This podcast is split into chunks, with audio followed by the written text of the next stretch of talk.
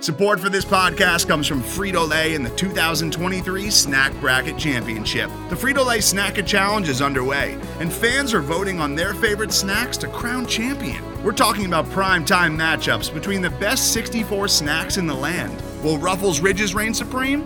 Can Doritos defend their dynasty? Or will Smart Food use their smarts for a surprise upset? Only you can decide. Get in on all the action for a chance to win up to $1,000 or a year's worth of snacks. Let your snacks be heard. Just go to fritolaysnacket.sbnation.com to vote and enter for a chance to win. No purchase necessary. Sweepstakes ends April 3rd, 2023. Void where prohibited. Year's worth of snacks awarded in the form of 52 coupons, each good for one bag of chips. See official rules at fritolaysnacket.sbnation.com.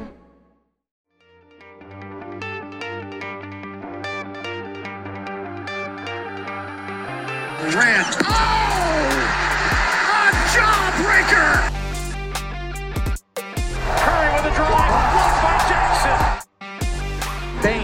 Step back three. Bingo! All right, good evening, Grizzly Bear Blues and Grizzlies fans. I'm your host, Xavier Dotson, and welcome to the newest episode of the Core 4 podcast for hardcore Grizzlies fans. I'm here with my co hosts, David Buckler and Matt Gill. And boy, we, each of us had a busy weekend. We all attended sporting events. We're recording this on Monday, November 14th. I went to the Titans game last night, and um, that was a pretty boring game to say at least. They played against the Broncos 14 10. Matt went to Knoxville, checked out the Tennessee game. How did that go? It's good, man. Always good whenever I can go back to Knoxville. Um, you know, I was I was there for uh, the Florida game was the last one I went to, but you know, it's always fun going back to your college town. I had a big weekend, so it was a good time. But yeah, I mean, that, that we had to move back recording a whole day because we were all different places going to different Tennessee stuff. Yeah, and then Dave's unfortunately caught the Grizzlies L last night against the, the Wizards. Dave, I know you weren't so happy about that. All the guys resting. Well, that's the tricky thing about professional sports because it, you know it's a minor miracle for me to get six people together, the family together to get downtown. You got to buy the tickets, you know, in advance, right? And then you find out on Saturday that Ja's not going to play and Desmond Bane's not going to play, and you know, just kind of disappointing. And and it, it, took a lot of the energy out of the crowd. So you know, the Wizard fans want to see Ja play as well. It's their only only chance of the year, right? And, and so that that was disappointing. It's it's one thing if your team loses, but I thought the game was just pretty flat the whole way. Yeah, I mean, it's not a lot to take away from that game, especially when you have two of your best performing players out. Um, but there is some hope. Um, going to our, our first segment about Jaren Jackson, he was out there actually around shoot arounds working out, and the Grizzlies listed him doubtful in the uh, PR in that PR, and so it's bringing speculation that Jaren might be playing within this week. So, Dave, what can we look forward to seeing Jaren, and what? Yeah, when will we look forward to seeing Jaren, and what will he bring when he returns? It's pretty interesting because we've been talking about this for a while. When his injury was reported, it was pretty concerning. In fact, he, the initial reports maybe even stretching into the, the late spring. So, if he would come back here in uh, mid-November, even even early December, that would seem to me a little bit ahead of the time frame that I was expecting, and I would be pretty excited. But I, I want to just say that when he comes back, I hope this isn't like a stop-start kind of thing where he's coming back, but you know, a week later he's got to shut it down for a couple games. I hope they give him enough time so that when he comes back, he's fully ready to go for the remainder of the season. And I think we're going to need him. I think the West is going to be a dogfight. Yeah, especially, I mean, every game isn't given to you. Even the, the teams that we thought that was terrible, such as the Jazz and the Spurs, they're going to play hard and be co- co- in contention every single single night. So Jaren uh, coming soon, I, I see him I'm possibly being back as early as tomorrow, even Friday, hopefully. But yeah, Matt. So I, that leads me to the question: If when Jaren does come back, do you see him starting right away, or do we move Santi straight to the bench? Does Jaren come off the bench? Minute restrictions? What What do you feel, Matt? Yeah, Dave said the stop and start thing. I think that that's definitely going to be the way they play this. I think he will start in whatever game that it, that you know he ends up coming back. Which I'm kind of looking at this Thunder game on Friday. I would love to see him back against the Pelicans. Him and, and Zion go head to head for a couple minutes. I definitely think he's going to be on a pitch count, play a, a restricted amount of time comparative to you know what you would expect from one of your best players on your entire roster. But I think they're going to slow play this thing, very similar to what we've seen in other places with Kawhi Leonard, who you know that's not necessarily working out great right now. But Jamal Murray in Denver is doing the same thing. He played a couple games to start, took a night off. I don't see any problem with that. I think the the smarter thing to do is to bring him back slow you know, and, and, and you know, it's hard to balance whether you want to just keep resting him altogether. But I mean, this is a guy with a long injury history, and his, you know, in his career, he's played 58 games, 57 games, 11 games, and then last year was his healthiest at 78. And even if he does come back against the Pelicans uh, on Tuesday night, he's only going to at most play 68 games. That's all that's left. Um, you know, which is a long season. But again, that's not necessarily what you want out of one of your best guys you want him to be able to be available every single night when he is, you know, a top two, three guy, whatever you uh, want to rank him on this roster.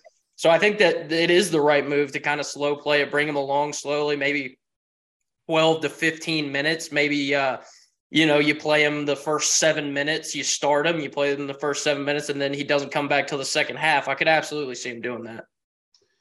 Yeah, I see the Grizzlies should be cautious of their approach bringing Jaren back, but I'm really confident and and I think that the Grizzlies front office know exactly what to do. But I'm really excited to see what he's going to bring to the table because of course he's our best defender. Um, here he was in DPOY uh, category last year, and when you bring him back, our defense has I feel like it's improved within the past two weeks. Definitely. But when we bring him back, it's going to just be. I feel like we can be our elite def- defensive team that we were last year, especially during the playoffs. But as well, I think when he does come back, I think our offense might take a scale back because Jaren, although he wasn't the our leading scorer, was I think last year he was our third leading scorer. It's going to take a minute to him for him to adjust because the uh, emergence of Desmond Bane being that second scorer now, I think that the Grizzlies are going to have to find a way to to maneuver Jaren's offensive game back to how like is he going to have to take a scale back? Uh, should he still be that guy? Should he still shoot a bunch of shots? What, what do you think, Dave? Do you think Jaren's offensive production will take a scale back since Bane's emergence has has shown increase, increasingly this year? Well, it's going to be on the coaching staff to make sure that they incorporate all these unique talents that they have. And I, I think that it's exciting to get Jaren back, but I don't know that it really addresses what I still think is a big problem with this team, and it's when Steven Adams struggles or gets in foul trouble, I think we're very thin up front. And I don't want Jaren down low banging on the boards. I mean, we, we like Jaren's versatility, even at the three point line. He's a wonderful shot blocker, but I don't want him, you know, locking up you know, for 40 minutes down low, banging, banging, banging. Uh, and I think if he has to focus so much of his attention on the defensive side, it is going to hurt the offense. And I think we eventually, to get to the NBA Finals and when it need Jaren unlocked offensively, so I think they're going to have to find some way to give him some help defensively so he can still be an offensive presence. And then to your point, Xavier, he's going to have to integrate with what the other talented players can do. Yeah, uh, especially like I said, Desmond Bane looked like he's an all star this year. And last year, Jaren felt like he was snubbed being an all star. So it's, it's, it's going to be a different look for Jaren. You got any comments, uh, Matt? Yeah, I was just gonna say. I mean, this is also a guy who we've all, any Grizzly fan, anybody who pays attention to this team, has always kind of knocked Jaren for not being the most aggressive dude on the rebounding side and on the offensive side. In my opinion, he can um, make himself more assertive at times. And so I think that no matter what, when he comes back, it's going to be interesting to watch how much faith he has in that repaired foot. Um, and we'll we'll see that very on if he feels comfortable, if he if he feels um, ready to be out there by himself anyways. He has to have the belief that that foot's going to hold up and be able to support him throughout the season. But I actually disagree with you guys. I think the defense is going to take longer for him to get integrated to than people might realize. I think everybody just expects him to step on the floor and be another defensive player of the year candidate. But in my opinion, defense is such um, so much more of a feel thing in the NBA. You have to know what you're teammates are doing. And, and most of these guys that he's going to be playing with in the starting lineup, he's played with for years. So maybe he has a leg up in that department. But I think it is going to take him some time. And I think that that's another good reason to bring him back slower is to not have him out there for 28, 30 minutes when he's not fully ready and isn't, you know, completely comfortable with how they are defending other teams this season. So I think it's going to take a little bit more time. And I think that that's another positive, too, for why they should bring him back sooner rather than later. I don't want him to still be trying to get integrated when it comes playoff time. It needs to be ready to go on the floor right then and there. When we get to playoff time, he has to be comfortable out there with those guys. Let me ask you quick. You know, there's a long history of big men who have problems with their feet, and it's it's difficult. These are tough, uh, these are tough injuries to recover from. Matt, when you talk about Jaren feeling comfortable and feeling confidence, I sort of feel that that's going to take longer on the defensive side when you're reading and reacting more, trusting your body, trusting exploding off the floor to try to block shots. Is that fair? You know, that offensively he might feel a more comfortable and defensively it might take time to, to trust his injury. Could be because it's just a simple question of you know where you're going on the offensive right. end and on the defensive end, you're reacting to what the other guy's doing. So yeah, you don't know what kind of you know moves you're gonna have to make, getting side to side, moving laterally like that, putting pressure on it in different ways that he may not have done in the last couple of months recovering from this injury. So that very well could be the case. But as you said, the the history of foot injuries for big guys is terrifying. It happens to a lot of dudes. It's not an easy thing to come back from. It seems to be that nobody in the Grizzlies organization is worried about the long term effects and that this could be a recurring thing. And I think that that really played into into his decision to get this surgery in the first place. Was that if they took care of it then, it wasn't going to be a factor down the road. And I hope that that is the case. Hopefully, this is their last run in with Jaren missing a, a whole lot of games because you know eventually, as I said, it's just you know, he's only played 60 games one time, and it's more likely than not that he won't play 60 games again this season. And eventually he's got to be on the floor. Yeah, I just want to say one bright spot though. I mean, we go back to 2014. Marc Gasol had that leg injury. He come back 2015. He was in the MVP category. I think he finished top 10. And I mean, look look at his career. In 2019, he wins he wins the championship with the Toronto Raptors. Sadly, he's not with us. So I mean, we've had a big guy. Our number one franchise guy had a foot of injury, and he came back and had the same amount of success. And that was later in his career, actually in his 30s. So it, I know like your body takes a lot a lot longer to heal once you're older, but Jaren has youth on his side, and as well, I've, I've seen I'm seeing Jaren jumping up and down inside the crowd with the with his guys and dancing. So I think Jaren is becoming more comfortable being on that foot, and hopefully, yeah, we don't see another injury from Jaren because I mean he's valuable out there on the court. Yeah, I think Jaren's ready to get out there as much as any fan or, or the front front offices. I think he wants to play more than anybody wants to see him play. And it's a great point, Xavier. Like we we have no idea if that this injury could have prevented him from a much worse injury later on. And as you said, he's a young kid. He'll bounce back, and uh, you know, hopefully, he is going to be healthy the rest of the way. All right, so we got a new segment, uh, actually a pretty cool segment. This was Matt idea college. So to celebrate the college football playoffs, we thought of something. Well, Matt thought of something. We're going to each select four NBA teams, like how the college football playoff style is, and name our four NBA championship contenders. Two from the Eastern Conference and two from the Western Conference. Each week, we're going to tally up and vote to keep up updated throughout the season. So, Matt, this was your cool idea. So why don't you take it away? Who you got coming out within your first four. yeah, yeah. So I, am gonna start off by saying I, I did not go two and two. I've got three from the East and one from the West because I okay. think the West is so wide open, and I think that the East is a lot more top heavy. You know, if we're sticking with the bit of the college football playoff, like I think three SEC teams could be in the college football playoff, and of that of that same ilk, I think that the NBA there are three Eastern Conference teams that I like a lot, and I think that absolutely have a chance. And the West, man, like all the teams that we thought were going to be great coming into this have not been awesome so far. I mean, if the playoffs started today, um, Golden State wouldn't even be in it. Uh, the Lakers, who you know have struggled, but I think people thought we're going to have a better season, wouldn't be in it. There's a lot of teams in the West, and then you look at the top of it, Portland and Utah are right there. And and I don't think anybody thought that they were going to be any good uh, in the offseason, and we definitely didn't think that they would be at the top of the West. So I, I, just the the West is so confusing to me right now, but I needed to throw one team in there. Um, so we'll start here with my fourth team, which is my only Western Conference team, and that's the Denver Nuggets. I love their depth, top to bottom. They have the two-time back-to-back MVP in Nikola Jokic. I love everything they do. I've I've always loved that team. They're built really well. Again, a really homegrown team, similar to Memphis They got a ton of skill at the guard and wing positions as well to flank Jokic. The one weak spot that I think they do have is the backup center spot. I don't think DeAndre Jordan should be playing in the NBA anymore. Like I think we've seen the best of him. Uh, so that's one spot that they could upgrade. But a guy like Michael Porter Jr., he's shooting it at 48% from three this year. That's a guy that everybody thought in college and coming into the NBA was going to be a top level scorer. He's shown that he has that ability. He, similar to Jaren Jackson, like we just talked about, just needs to stay healthy. Jamal Murray still coming along. He's going to get healthier and, more comfortable in that offense as well. So I really like the Nuggets, um, and they are uh, they are second in the West right now, but they have the same record as Portland. Portland just has the one game advantage because they beat them the one time they've played so far. So I, I think they're right there and can absolutely compete. But the East is just so much more interesting to me. There's a bunch of teams, um, and it's so much more top heavy. I feel like it's not as deep as the West.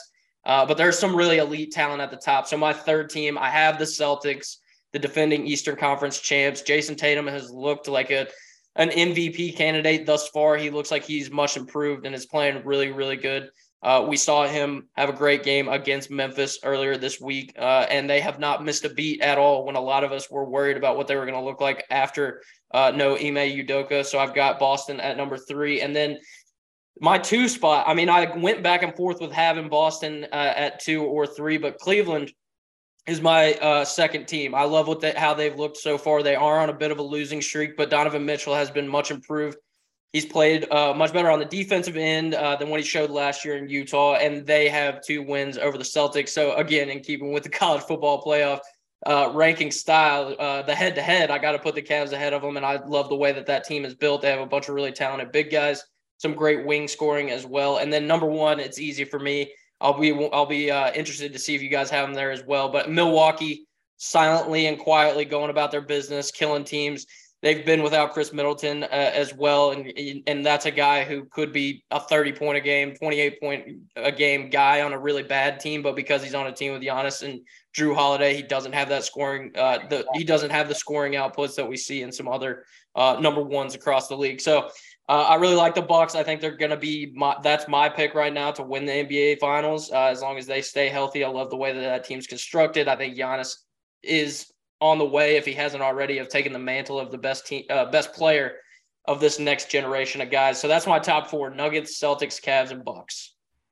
Yeah, I think that the Bucks they're going to show a lot of teams that that they're the elite team in the NBA right now. I mean, t- and ten not, and two right yeah, yeah, being 10 and 2, that's a pretty impressive record right now. And not being talked about enough. I mean, it, it's one of those things where you get, I think, a little bit tired of, of greatness, right? Like it's kind of the Patrick Mahomes syndrome where people forgot that Patrick Mahomes is still really good because we've seen him be so elite and he's not getting as much credit this season, even though he should and probably will win the MVP. And people get tired of the same teams being great all the time. It, it happens. It's happened to Golden State. You get the fatigue effect of it, but they're they're just silently going about their business, man. They're really good. Seven and zero oh at home. It's going to be a tough place to play in the playoffs if they do have home court advantage. So they're my number one team by far to win the NBA title right now. Okay, so swinging it to you, Dave. What four teams that you have right now that you feel that's going to be contenders?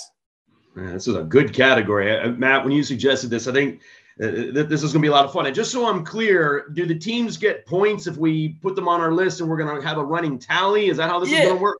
Yeah, let's let's just do it like the college football thing, man. We'll we'll we'll uh, figure out some kind of system. If we all have the Bucks number one, then they're they're easily number one, and we'll we'll see how it looks. We'll we'll get them out there and we'll figure out some kind of system for them. Yeah, good. And well, and the other thing too, and I I like Colin Cowherd show the herd, and when he does his herd hierarchy, he always says this is not about records. You know, we're not just going to list the top four records in the league, and that's the, the teams that we pick. Because otherwise, that's not really interesting, right? We want right. to look at where are these teams going to be when it comes playoff time and who's a real championship contender. I thought your list was very interesting. Mine's a little different. I do think number one in the league is the Boston Celtics because I think that Jayson Tatum right now is just playing a fantastic basketball. Absolutely love the way he's playing. I think they got their scars last year. They look confident. I, I really enjoyed that game last week against the Grizzlies raising Memphis's level of play, and yet the Celtics still won the game. I really like the way uh, Brown and and your favorite Marcus Smart, Xavier, uh, how, how, they complement Tatum from I think a pretty nice coach now We thought they were going to take a step back because of the, the confusion there and some of the upheaval. He looks like he's adjusting just fine. I think the Celtics look fantastic. I have Milwaukee second, and I do think this is a little bit like Alabama Clemson over the years, where the top of the college football playoff was so top heavy. I think Boston and Milwaukee are clearly the, the two best teams in the league and will be when we get to May. Number three, so again, I'm not going by records, I'm not going by standings. I think the Golden State Warriors are still number three because I'm a big believer in star power and have you done it before? I don't want any part of Steph Curry in a playoff series. They have a lot of talent on that team. They're a smart organization. They've won championships before. They're going to get it figured out. Right now, I think they're still struggling. Are they the old guard? Do they have some of these young kids that maybe haven't gotten their rotation set? I think by the time the spring comes around, they're going to be just fine. And Steph Curry still looks fantastic. I have them three, although a distant three, because Matt, to your point, the West is, is not really defining itself yet, right? How good is Phoenix? How good is Denver? Frankly, how good is Memphis? But to finish my list, I do have the Memphis Grizzlies four because I love the way Ja Morant is playing. And if we can finally be healthy in the spring, I think the NBA, if you look at the history, it's a league of stars that take their team to the next level. Ja Morant is very, very special. He's got a lot of nice pieces around him. I still think we're a move away. But that would be my four right now. Interesting you put Denver. Uh, maybe it's just because I don't like the Joker. I knocked them out. That they're a nice team too. And there's some others I think this will change as we go forward throughout the season. I really love the segment. So I have Boston, Milwaukee, Golden State, and then Memphis. Nice list. Nice list. So yeah, I agree. For number four, I got us, the Grizzlies. Like like I said, with the emergence of Jaren coming back, I feel like we're gonna elevate our play. Jaren is our defensive anchor. And I'm not saying it's going to happen right away, but by the end of the season, like you said, Dave, we when we're healthy, we're at our best. And Ja Morant leadership has elevated guys to play at a higher level and play with accountability. And I feel that when you have that, especially a, a leader of Ja Morant, he's going to bring momentum towards Memphis, and guys are going to play at even at a higher level, especially during the playoffs. They want to win. So yeah, number four, I got the Grizzlies. At number in my three spot, I I agree with you, Matt. I got the Nuggets. I feel like the Nuggets are just such a great team. They're re- well rounded everywhere, like you said, except for the backup center position. But Jokic is just he's amazing, like how he plays. He's a, in two times MVP. He doesn't look like he gets tired. He makes the miraculous passes. You got those two guys to complement him of Michael Porter Jr. He just shoots every shot whenever whenever you pass it, but it looks like he does not miss. Um, and then you got a guy that's won a championship behind beside him of KCP, who's a great defender as well, a great shooter. And Jamal Murray is getting nothing but healthier and healthier. I think they just need to become more strict on defensive, being defensive, a great defensive team because they have all the offense in the world right now. So Denver has really impressed me. I got them in my third slot. Number two, I have the Cavaliers. Shout out to Darius Garland last night, dropping 51 points. Vanderbilt stand up. had a good game. But yes, I'm loving this backcourt duo of D. Mitch and uh, and Darius Garland. That's a lot of buckets being given, and then they have a twin towers down there, Jarrett Allen and Evan Mobley. Not only that, they have Kevin Love coming off the bench. Kevin Love has been a great six man, and they've created another great uh, wing of Dean Wade. The Cavaliers I, like JB Bickerstaff has done a wonderful job rallying those guys and having those guys play as a unit. They're an elite defense now, and I was we we, we talked about could Donovan Mitchell be a great leader? Can he be a great defender? And he's showing that right now. It's crazy. You you switch a man from one culture and put him to another one, he's starting to thrive. And Donovan Mitchell looks like he could be in the MVP category. I know, yeah, like you were saying, Matt, that they're on a losing streak right now, but they're still playing some great ball. They've had a they had a tough schedule within the past four four to five games. And then in my number one team, I got the Bucks. Like I said, they're 10 and 2 right now. And they won a game without no Giannis, no Jrue Holiday, no Khris Middleton. Jevon Carter, former Grizzlies, dropped 36 points. He stepped up and played a great game, a miraculous game. And I feel like that's a part of their system that um, Budenholzer created. He's a product like uh, Taylor Jenkins is a product of Budenholzer. Next man up. And I feel like that's that's what Milwaukee's good at. Like it doesn't matter who's out there on the court. He's going to have the next man to step up. And I'm proud to see. I'm happy to see, yeah, that Milwaukee is actually an elite team right now because I feel like a lot of people forgotten about them last year. And like Matt said, they don't even have their uh, third best player, Khris Middleton. And Khris Middleton is a bucket getter. He's their second best perimeter defender. It's scary to see what is their true potential. Uh, and as well, they got Brook Lopez back healthy. He's actually in the DPOY category. He's averaging basically four blocks a game. And a lot of people feel that Brook Lopez game has degressed, but he's a great three point shooter. He's a great win protector. I feel like he's a better, he's more important for their defense than Giannis because you look, you go back to last season, the Bucks were a middle of the pack defense what made them elite and won the championship back in 2021 was Brook Lopez. So they have a healthy Brook Lopez. When they get a healthy Khris Middleton, it's just a scary team. Yeah, Brook Lopez does uh, not get enough credit defensively. Really, really good defender. Um, all right, so it, I just made a quick scoring system.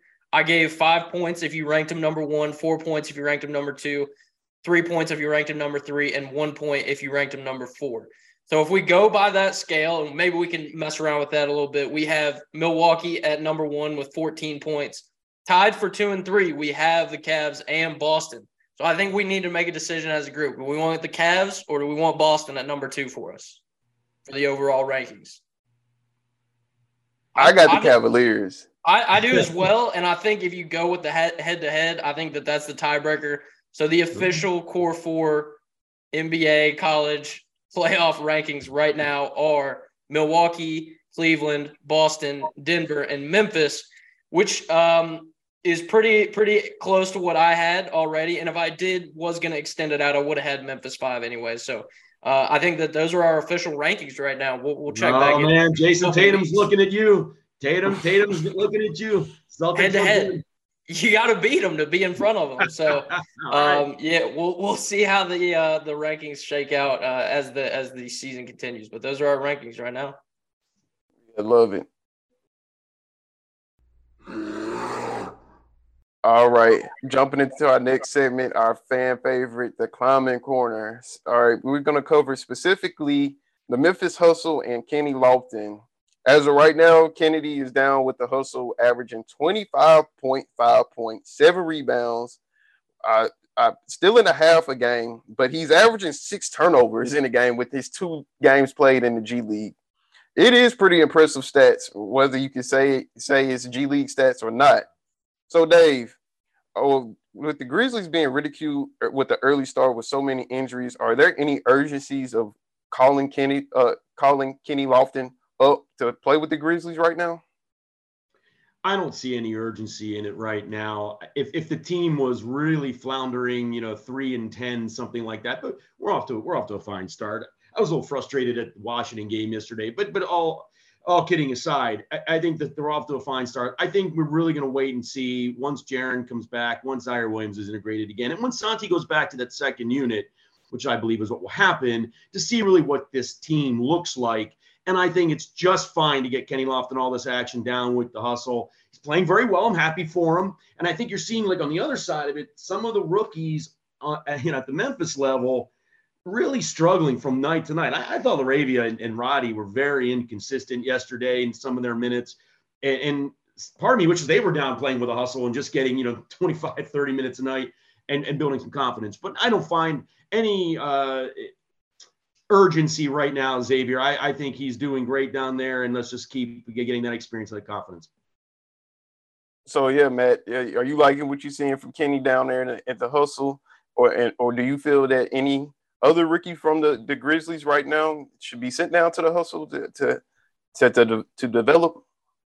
Uh, that's interesting. I hadn't thought about that. I I, I don't I don't know. We had talked about it on the last show. I wouldn't mind seeing Roddy go down for a little bit just to build some more confidence. He seems to feel more comfortable playing with the rookies and in garbage time, which that's not what we need from him. We need him to contribute while the games are close and and and be an effective player for us. Um, I'll be honest. I, I went into this. I've been kind of a Kenny Lofton hater every time that we've talked about him, Xavier. You've been the one kind of carrying the flag for him. But I mean, he's right up there, averaging a ton of points. Like it's undeniable that he is playing well, and he's doing exactly what I think everybody expected him to do. Um, a couple numbers that I would like to see improve. If I was to nitpick, was I feel like he can average a double double. He's only at the seven rebound number. I think that he could get that up, and that's something that would tell me that he's just at least um, really hustling, doing the the hard things well and that's what he would do for the big club is do is is be asked to rebound and be a hustle guy for them. Um, so that that would be an indicator to me if he gets to that 10 rebound number that he maybe should make the jump up. Uh, and the other number is is he's shooting the three pointer at 30.8 percent.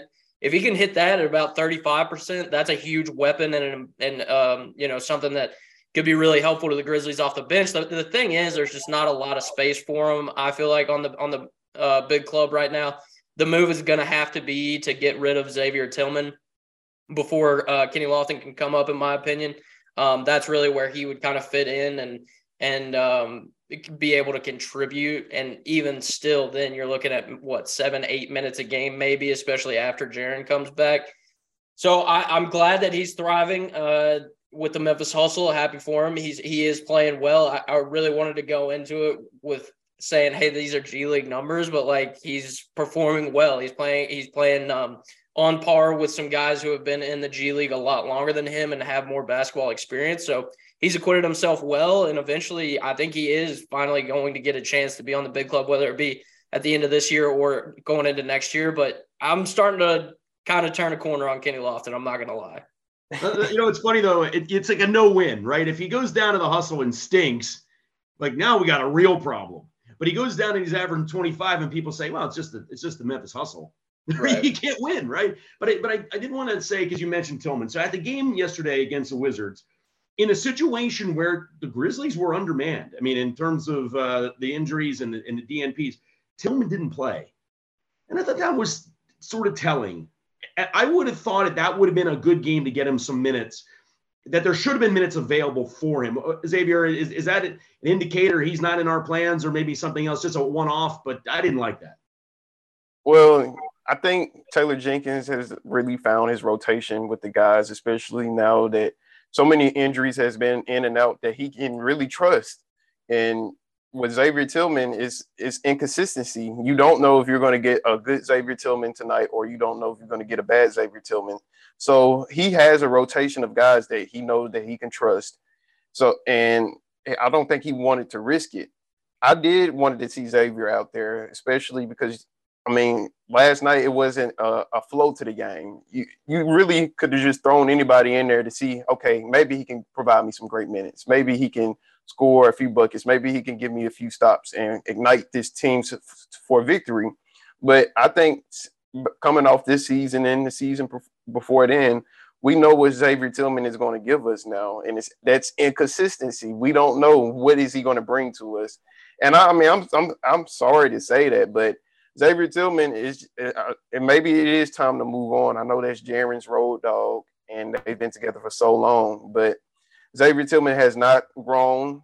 And like I said, we got Kenny Lofton down there. He's putting up impressive stats 25 points, seven rebounds, still in the half. That's miraculous. Well, I'm not going to say miraculous. It's, like you said, it's the G League, but it's it's very impressive for a guy that a lot of people had doubts about, wondering if he could actually play NBA basketball rating minutes. And he's playing a heavy amount of minutes. He's being that guy down there. So eventually, like what Matt said, he's going to be on the main roster one day. And whether it's this year or next year, we don't know. But yeah, uh, as far as Xavier Tillman, it seems like he, his days are getting cut shorter and shorter with the Grizzlies. And I, I think if you if you still look at, I mean, he still Taylor Jenkins still played nine guys, and that was without Ja, without Desmond Bane, without Jaren, without um Ziaire Williams. So like I you know, if you I like a nine man to eight man rotation, that's what you're gonna get in the playoffs. So like I, I have no problem with it. It is very telling that they did not play him. And as Xavier said, that's Jaren's guy. I firmly believe that's why he's the only reason he's still on this roster because it just can't be um, from his play at all. Uh, Dave's dog just jumped on the Zoom with us. Um, you dog got any takes on Xavier Tillman? I, I don't think so, but she she wanted to come on and hop yeah. on with us. But uh, yeah, um, yeah, right. man, I, I don't know. I'm kind of done with the, the Tillman thing, and it seems like he's um definitely on his way out, whether that's during the season or afterwards. Down to our last segment.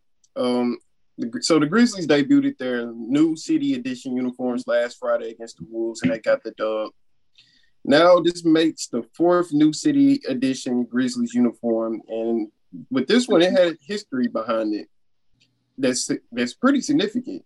Dave, I've, I've, how do you feel that the Grizzlies are now beginning to find their culture and their grounding behind the city of Memphis, and now have basically a new appreciation for how the city has a new appreciation for the Grizzlies. Yeah, thanks, Xavier. And, and I thought the city editions they wore them Friday night against the Timberwolves. They were fire, right, guys? I'm starting. I'm starting to sound like you guys now. You're, you're rubbing off on me. I, and, and uh, but we weren't the only ones who loved them. In fact, ESPN.com ranked them number one in the recently released city editions throughout the league. So universally, people seem to really like these jerseys because they reflect the city of Memphis and the the connection that this team has with the, the, the culture, with the energy of the city, with the people. It's it's really exciting. And if you think about professional sports teams, that does not always happen. There's a reason why Larry Bird and Magic Johnson had a great rivalry in the 80s because it really felt like Boston versus Los Angeles. Magic Johnson was LA. Larry Bird felt like cold, depressing Boston. And when when a sports team reflects the city, it is really really exciting. You know, like for example, you know, not to pick on the Charlotte Hornets, but I don't think anyone's like, oh, that embodies the city of Charlotte, right? So we're, we're pretty lucky to have this team that really feels like Memphis, Tennessee. If you go back, this really is, in my estimation, Xavier, the fourth era of Grizzlies basketball. The first course being in Vancouver. They come in 2001 to Memphis. And then it was like the Pau Gasol era where they had some regular season success, but I'm old enough to remember, you know, the 12 straight playoff losses, and it didn't ever feel like we really had a title contending team. And then we were still wearing the colors of the Vancouver Grizzlies. And then when we changed the colors, kind of went with the, the Beale Street blue and went into that grit and grind era where we had those playoff runs. We went to the Western Finals, and the love of the core four who were named after it felt finally to me like this was Memphis Grizzlies basketball. And it was pretty depressing, I thought, when, oh my God, Mike Conley's been traded, you know, Z-Bo's not here. What are we going to do to ever recapture that feeling? Because you don't know, it might never come back. Where, where the team really identifies with the players and with the spirit around the team. And although I'm not living in Memphis like you guys are, I did go there quite a bit uh, for work, and I had a real appreciation for the food, the music, the culture, everything, and Memphis's love of basketball. And you see it with the college level too. They love the college team as well, right? So I think it's really, really cool. Then the, the city edition jerseys showcase the M Street Bridge. It just everything from every detail of the jersey, the history of the team to the current city they're fantastic. ESPN.com loved them. We loved them. And the Memphis Grizzlies, to me now, a fully embody the city with which they represent. We have to appreciate that all the time. Yeah, it's, it's really a blessing that we have uh, a team that really embraced the whole culture in the city here in Memphis. I've never imagined anything like that. I mean, being a kid from Memphis growing up, finally having the Grizzlies to come here and seeing from where we are 22 years ago to where we are now is is pretty remarkable. Like like you were saying, going through the culture of the Pau Gasol era, it wasn't anything identified. It was just okay. We, we're playing basketball. We're good in the regular season. To having those guys of Z-Bo and, and Mike Conley and Tony Allen that embraced the city, that felt like yes, we we're hardworking people here in the city of Memphis and we're going to show you why why we we play whoop that trick when we actually whoop you every single night. And then to now we have young guys that's actually embracing the city as well. That's show, showcasing their skills and ability. And I feel like those those jerseys like capture of, of a combination of the youth and then of what the city showcases. And like you were saying, Dave, this is a basketball city to the extreme. I mean, basketball has been my forte since I've been born, and even going back to my parents. I mean, my mom, she's from Memphis. She tells me about all the great basketball players from Memphis, from Penny Hardaway to Andre Turner, and, and so forth, so forth. Even my grandmother can go further to like Keith Lee in his days. Like Memphis is just a huge basketball city, and I'm I'm happy that we have this Grizzlies uniform and a team that embraces us. So yeah, how, how do you feel, Matt?